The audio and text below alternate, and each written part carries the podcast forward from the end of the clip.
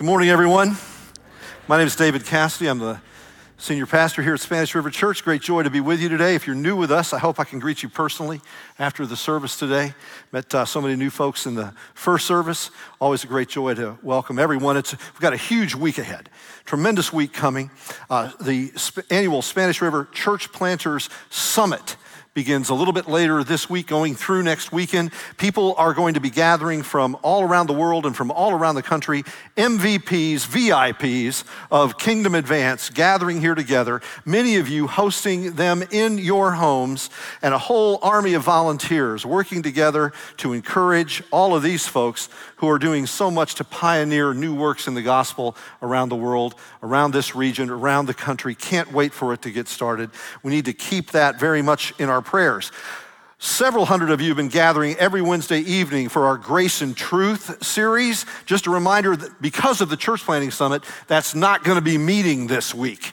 All right, so jump ahead to the following week and we'll be regathering, carrying that uh, important series forward. Thank you to everybody who's been attending. Thank you for all the questions that you're asking, so helpful, and we'll continue to explore that together. But I want to ask you today to pray with me for the Church Planters Summit. The fact that there are so many people working hard, volunteering, opening homes, all of those things, that's great, but at the end of the day, the Holy Ghost has to show up. And the scriptures say that God resists the proud, but he gives grace to the humble. And one of the very first marks of a humble heart is saying, Lord, we need you, as we sang here just a moment ago. And so we're going to do that in prayer for the Planter Summit. I'm so thankful for Al Barth, the director of our church planting ministry. Thankful for our church, yeah, and the church planting board. All, they're going to be interviewing hours and hours and hours of potential candidates for funding for future church plants. These guys work so hard, so thankful for them. Let's pray and ask God's blessing over that work, shall we? Father, thank you for the advance of the kingdom, for new churches being planted here and around the world. Thank you for the stewardship that you've entrusted to this congregation to be engaged in that ministry. Thank you, Lord, that it began so long ago with David Nicholas' vision. Thank you for the way Tommy did all of that work. Thank you for Ron and all of his involvement and engagement. Now, Lord, in this day, we pray that you will further that work, deepen that work, extend that work. And we pray that you will show up with your power, your mercy, your grace. Give safe journeys to those who are coming. Uh, give them health, give them peace and grant that in all that takes place over these coming days, you would be glorified, the church would be edified, and the gospel will be forwarded in the world because Jesus' name is being magnified. And we thank you for this through Christ our Lord. Amen. So, we're in a study on the book of Galatians, and so, of course, I'd like to ask you to turn with me to Deuteronomy. That's in the Old, that's in the Old Testament. Uh, in chapter 7, you go, well, if we're studying Galatians, why are we turning to the book of Deuteronomy? Well, central to what's going on in Paul's letter to the Galatians is an underlying theme which bursts forth in splendor that we could simply summarize as being free from slavery. We are free from the slavery of the law, free from the slavery that we had to sin and to death. And all of this has happened through the great liberator, Jesus Christ, who has come to, in his words, set us free. If the Son sets you free, Jesus said, you will be free indeed. And that happens through his grace and his mercy. Paul, of course, an eminent, prominent Jewish theologian in his day, could not have been writing about freedom and liberty without the backdrop, the core narrative that was part of Israel's identity of liberation from slavery in Egypt as God came with the signs, the plagues, and ultimately the great Passover that led to their deliverance. Moses was sent saying, Let my people go that they may come and worship me. And so God saw his people. He put it this way I've seen the affliction of my people in Egypt. I have heard their cry, and I have come down to deliver them. And so he did. So God intervenes with his power and his mercy and his grace, and he rescues them from, from slavery, and he's bringing them into their inheritance. That's at the backdrop. That's at the root of everything that Paul is saying in Galatians. You and I are liberated, free people in Jesus Christ, the Passover lamb, the ultimate agent from heaven who comes to say, Let my people go. From a tyranny that was greater than anything Pharaoh or any dictatorial power could have ever imposed on any people. Jesus has freed us. Thanks be to God. And so all of that is at the core of what Paul is saying. Israel comes out of Egypt, goes out into the wilderness. They make their way to the promised land. It's an 11 day journey. They turned it into 40 years. They took the wrong exit. And so they're wandering around out there for 40 years, and finally you come to the end of Moses' life. He's passing the baton on to Joshua. And he is giving them his final instructions, his final message, his final word to wilderness people who are liberated, struggling, and about to enter the promised land. That's what Deuteronomy is Moses' final words to free people who are getting ready to enter their inheritance. And in chapter 7, these liberated people are addressed this way. Look at it in verse 6. You are a people holy to the Lord your God. The Lord your God has chosen you out of all the peoples on the face of the earth to be his people, his treasured possession. The Lord did not set his affection on you and choose you because you were more numerous than other peoples, for you were the fewest of all peoples.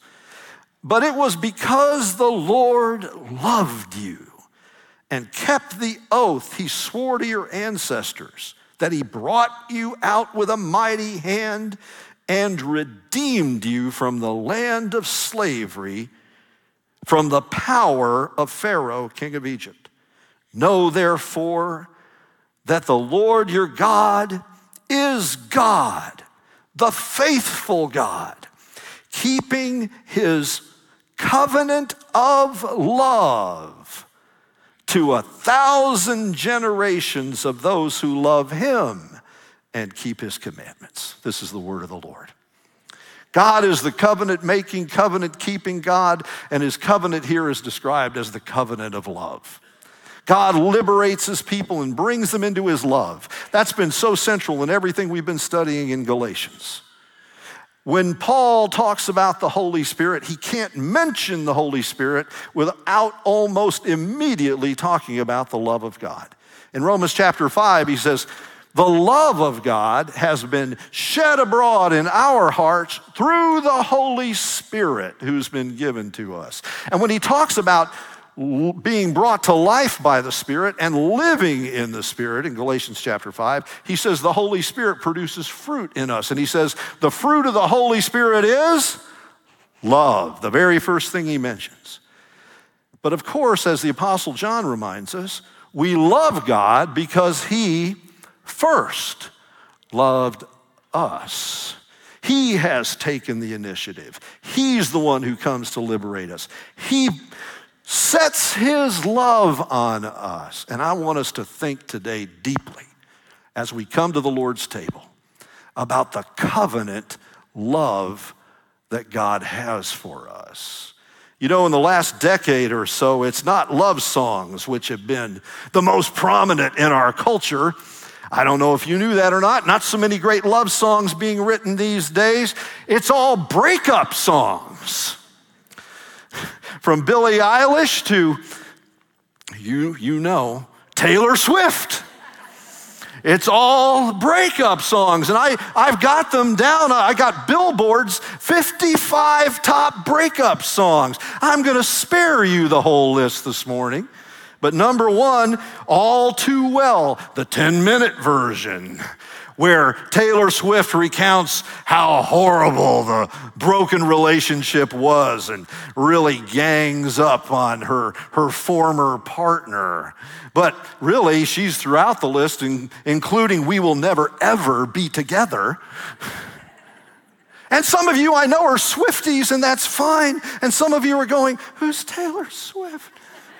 And that's all right too. Welcome to Spanish River, where some of us are hip and some of us are just, well, I got a hip. Okay, it's all going on here. But the love that God has for us, unlike all human loves, is an unbreakable love. God never sings any breakup songs. God's love is, let me give it to you. Here's the first word steadfast. The steadfast love of the Lord never ceases, Jeremiah wrote. His mercies never come to an end. They are new every morning. Great is your faithfulness. God's love is a steadfast love. You see it here in verse 9. Know therefore today that the Lord your God is God, the faithful God keeping his covenant of love to a thousand generations. Now, a thousand generations is kind of biblical hyperbole. It, you don't take it literally. It's not as if you showed up in generation 1001, God would say, Oh, sorry, you're out. I was only going to love to the thousandth generation. No, when it says that God's love is a covenant that's to a thousand generations, it means it's a love that lasts forever and ever. It never comes to an end. Great is your faithfulness. It's, it says here, covenant love. The old Hebrew word for covenant, barit, comes from a root that means to cut. And of course, if you cut something, it means you're going to bleed God says, This is my covenant that I'm making with you. When Jesus sits with his apostles at the table, he says, Behold, as he holds up the cup, my blood of the covenant, which is shed for you and for many. Jesus, when he says, This is my blood of the covenant, never follows that with saying, Where's yours? Where's your blood? Where's the power of your promise? He doesn't ask for our sacrifice, he makes it all his own. It is his blood that is shed. Our promises, our vows, are found broken and scattered on the floor. Our blood is not holy, but his is spotless. He makes the covenant and he does it because he is the only, listen to this, God is the only person in the universe and beyond it with absolutely perfect, steadfast love. It is an unchanging love.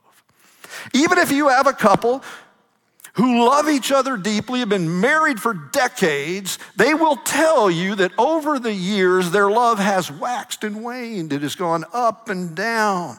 There have been times of distance and nearness, times of delight and times of conflict.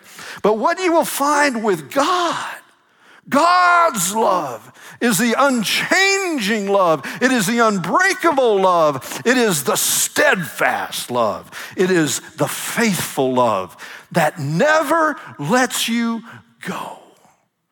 He is relentless in his pursuit, his passionate delight in you. He will come for you. And Paul put it this way nothing, neither life, nor death, nor angels, nor principalities, nor powers, nor things present, nor things to come, nothing will ever be able to separate us from the love of God, which is in Christ Jesus our Lord. How beautiful. You say, well, Pastor, You don't know how I've messed up this week. I know we've messed up this. You don't know where I woke up this morning. That's okay. I'm telling you. I'm telling you. You can confess your sin. You can turn from your sin. You can put your faith in Christ because God's love for you is something which is steadfast. It is unchangeable, and it is also. Here's the second thing: sovereign. God's love is sovereign. Look at verse 7. The Lord did not set his affection on you and choose you because you were more numerous than other people, for you were the fewest of all people. It was because the Lord loved you and kept the oath, the covenant, you see, that he swore to your ancestors. He's talking about Abraham, Isaac, and Jacob, that he brought you out with a mighty hand. Why did God choose us? The Bible says in Ephesians chapter 1 that you were chosen in Christ before the foundation of the world. And God says to Israel, I didn't choose you because you were more beautiful. You were more wealthy. You were more skilled, you were more academically and professionally accomplished.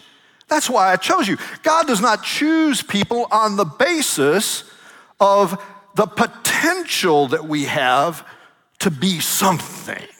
Now, that's not how we choose. If we make choices, we make choices about who can produce the most for our company, who can make us look the best, who can help our team the most. Many of us know the pain of that process of choosing. When I was small, I was placed on a seventh grade basketball team. There really wasn't any way uh, to be cut. If you signed up, you were on the team. And we were, we were doing laps around the gym, and the coach looked at me. He said, Cassidy, you're slow, but you're fat. I said, Well, thank you, coach. That's fantastic. He had a tremendous gift of encouragement. I was always the last kid chosen until I had a growth spurt, right? And, and then, then but, but boy, early on I was like, you know, they're choosing up sides. It was just the most humiliating thing in the world. Everybody else was chosen. I was always the last kid chosen for the team, always the last one. And you just got to shuffle out there. Well, where am I going to play? Well, you go out there to left field and stand there and hope to God nothing gets hit your direction. God, Paul says in 1 Corinthians, he writes to the Corinthians who were kind of full of themselves, and he says, Not not many wise, not many noble. No, God chooses the foolish things of this world to confound the wise. God chooses the rejects. God chooses the fools. A person said to me one time, I don't like the church. It's like a bowl of granola, it's full of fruit, flakes, and nuts. I said, You must be a pastor. but the truth is, we are the fools. We are the rejects. But here's the amazing thing about God's grace God has chosen the fools, God has chosen the rejects, God has chosen, He says, the things that are not to shame those that are. God has chosen to take the people who are weak so that He can show His power through Him. God looked at the Babylonians and go, oh man, the Babylonians, look at all that power and might. Look at the Assyrians with their military. Look, look at the Egyptians with their intellectual prowess prowess and their agricultural power. He didn't take the Egyptians, he didn't take the Babylonians, he didn't take the Assyrians. He took this little, little messed up, goofed up family of people who were always fighting with each other and couldn't turn the right direction in the wilderness and said, I'll take them and I'll show the whole world how powerful I am. That's who I want. And that's what God's done with us. He took you. And you, you think God chose you because He looked at you and, oh, now we can get on with the job. Oh, if I could just get that guy to, you know, like, like the day I answered an altar call and gave my life to Jesus, God looked down and went, man, that's a relief. Glad we finally got that guy. Now we can get on with it. Not at all. God chooses the weak and the foolish. But it's a sovereign love. It's not an earned love. You see, sovereignty like that is merciful. It's not based on your performance, it's not based on your potential. It's merciful. God's sovereignty is merciful. It is his bond.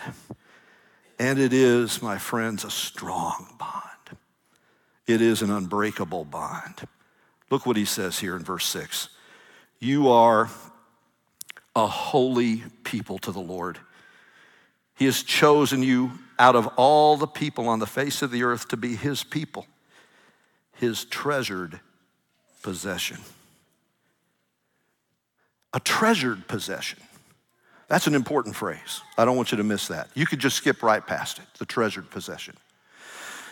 But the treasured possession refers to a particular part of the king's wealth. You see, in the ancient Near Eastern world, the king owned everything, owned all the land, owned the people, owned all the resources. Really, ultimately, the king had everything, it was all his. There's an echo of it in Psalm 24 talking about God's own kingship. The earth is the Lord's and the fullness thereof, the world and all those who dwell therein. God is king over even those people who reject him. He is king and sovereign over all those who hate him. Everything belongs to him. And yet, every king in the ancient world had, even though they owned everything, a treasured possession. A treasured possession. A treasured possession were the most valuable of all gemstones. A reserve fund, if you will, of precious metals. The kind of thing which, if everything else was collapsing, was the part that was guarded with the strongest of forces because it would keep everything else going.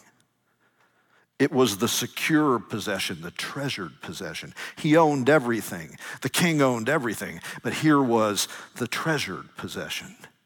And God says to Israel, I own the whole world.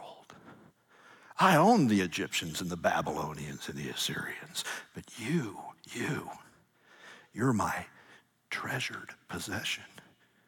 You are my gemstones. You are my wealth. You are my inheritance. You know you have Jesus as your inheritance. One of the most astonishing things in the Bible is that God says that we are his inheritance. We are the gift the Father makes to his Son, Jesus. And so all the most powerful of the military were guarding that treasured possession. Around you, my friends, are the holy angels. Around you, my friend, are, is the power of God's promise. Drenching you, saturating you is the presence of the Holy Spirit who has brought you to life and will lead you and guide you and keep you a pillar of fire in the night and a cloud by day because God dwells with you and in you and upon you through the Holy Spirit. You are his treasured possession. No one, Jesus said, can steal you out of my hand. The love that God has for us, friends, is unbreakable. But that is why in chapter 6, after the great Shema, Hear, O Israel, the Lord is God, the Lord is one, and you shall love the Lord your God with all your heart, soul, mind, and strength. Moses goes on to tell them in chapter 6 when you get into the land, when you get into the land, and listen to this this is Deuteronomy chapter 6. And when, when, you are flourishing and your, your houses are filled with all kinds of good things that you didn't provide, and wells you didn't dig, and vineyards and olive groves you didn't plant, and you eat and you're satisfied, be careful. Be careful that you do not forget the Lord who brought you out of Egypt, who brought you out. Don't forget. The problem with prosperity, the problem with the promised land is that you forget what it took to get us there. And that's why Jesus, when he brings his disciples to the table and he says, This is my blood of the covenant, this is my body broken for you, he says, And as often as you eat this bread and you drink this cup, this do in remembrance of me. Why? Because the love of God, lastly, friends, is sacrificial. It's sacrificial.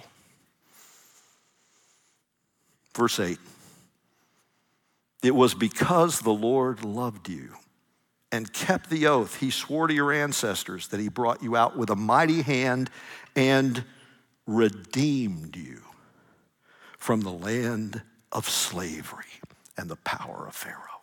He redeemed you. Redemption. That's a economic term.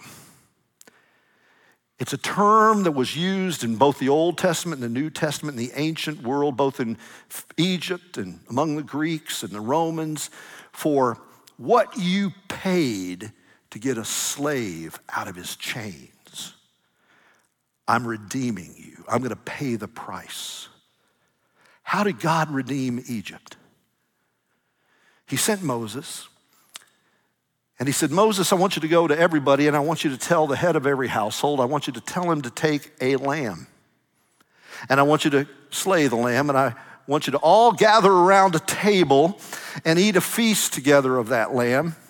But I want you to take the blood of the lamb and I want you to put it on the doorposts and on the all around the door. I want you to put it all around there and everybody who sits in that house around that table under the blood of that lamb that, that you get, the, the lamb for your household, as the, as the angel of death passes through the, the streets, he will pass over all of those who are seated at the table. He will pass over and they will not die. They, they will not experience judgment. They will hear the cries and the despair of it, but they will experience joy. And tomorrow in the morning, when they rise up, they'll go out, they'll be free. Take a lamb. But all of it was pointing forward to the day when a prophet greater than Moses would come on the scene in Israel named John the Baptist.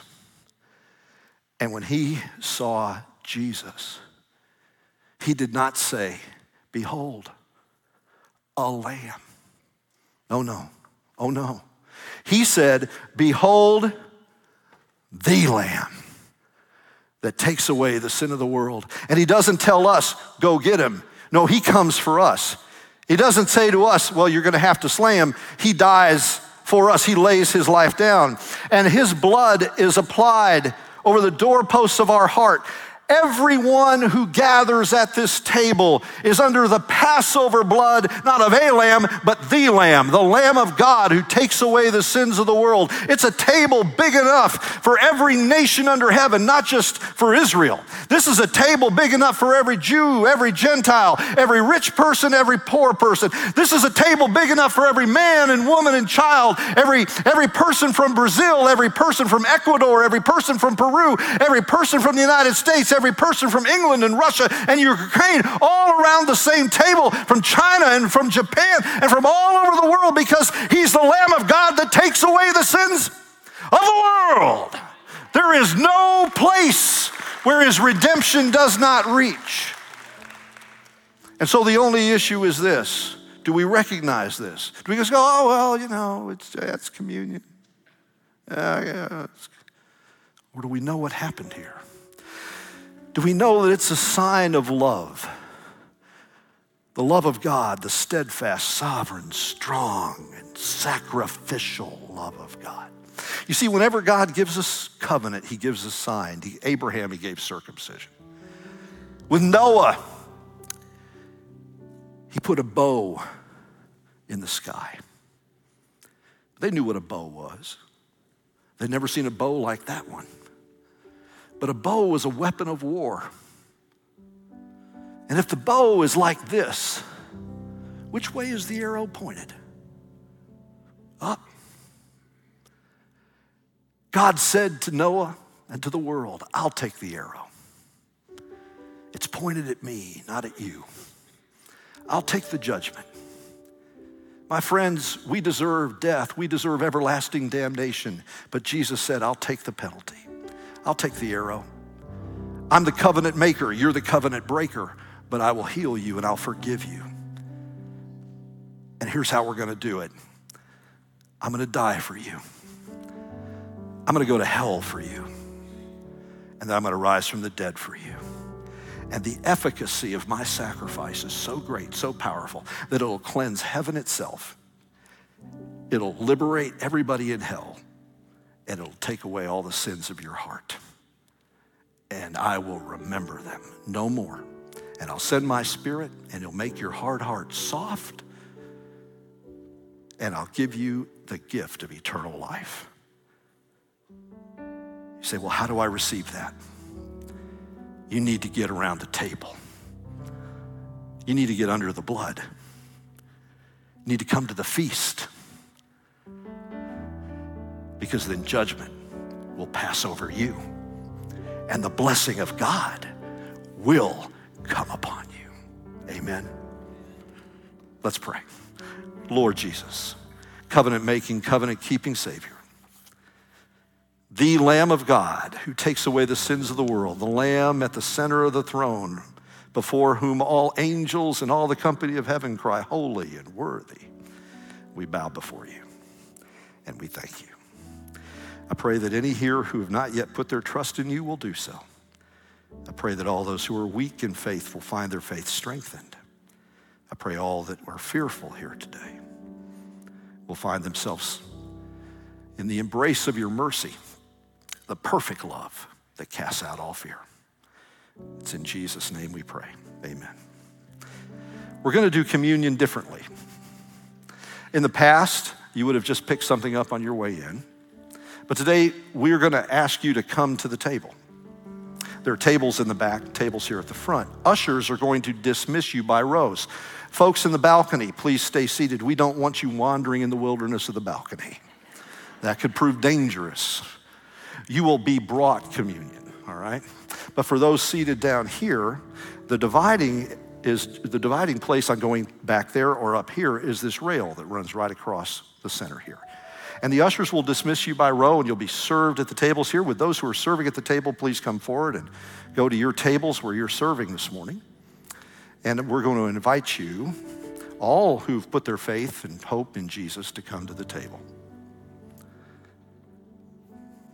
On the night in which he was betrayed, Jesus took bread, and when he had given thanks, he broke it. And he said, This is my body, which is given for you. And then he said, This cup is the new covenant in my blood, which is shed for you and for many for the remission of sins. Drink from it, all of you. And this do, Jesus said, in remembrance of me. So we never forget his love. Brothers and sisters, if you've put your faith in Jesus, then this table is for you. It is not a reward for how well you've been doing, it is the necessary food for the souls of the starving. Blessed are the hungry and thirsty. If you've put your faith in Jesus and you say, I'm a follower of Jesus, then we want you to come. If you've not yet put your faith in Jesus, then just remain seated. Stay where you're, stay where you're at and ponder the covenant love of God that sends his son to die for you. Think about it. Ponder that, pray about it. See what it would mean for you to come and be a follower of Jesus. Let's pray. Now, Lord, we set aside this bread and this wine from common use unto sacred purpose. Pour out your Holy Spirit on these gifts and on us, that through them we might have communion in the body and blood of Christ. Amen. When you come forward, you'll take the, the, the, the bread and the, the cup, and please make a choice on wine or juice in accordance with your conscience. And then go back to your seat with it, and we'll all eat and drink together. Can I have a little bit more light? Thank you. I just want to make sure it's safe for travel. All right, ushers, thank you. Brothers and sisters, come to the table.